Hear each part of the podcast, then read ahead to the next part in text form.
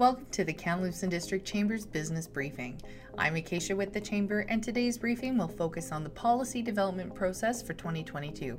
The Chamber's policy session is the culmination of the past 12 months of work by the Chamber's Business Advocacy Committee. Members are invited throughout the year to bring forward regulatory issues and challenges to the committee for review and research. Should a policy recommendation be necessary, the committee works alongside members to draft a policy and recommendations for government. Those policies and recommendations are discussed and voted on during the annual Chamber Summit's policy session.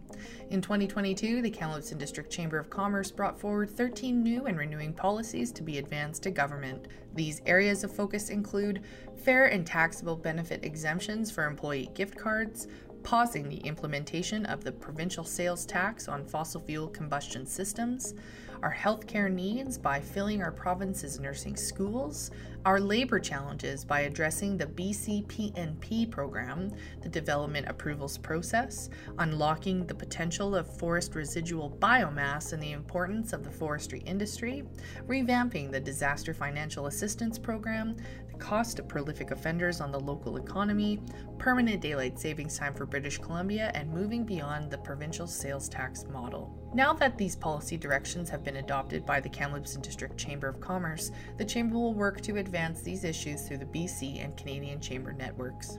All policy information is found at kamloopschamber.ca if you want to learn more about the specifics of each. If you are interested in learning more about the process, the Business Advocacy Committee meetings are open for all members to observe. This was the business briefing presented by the Kamloops and District Chamber of Commerce. For more timely information, make sure you sign up for our weekly briefing and follow us on social media to stay up to date on everything going on with your chamber.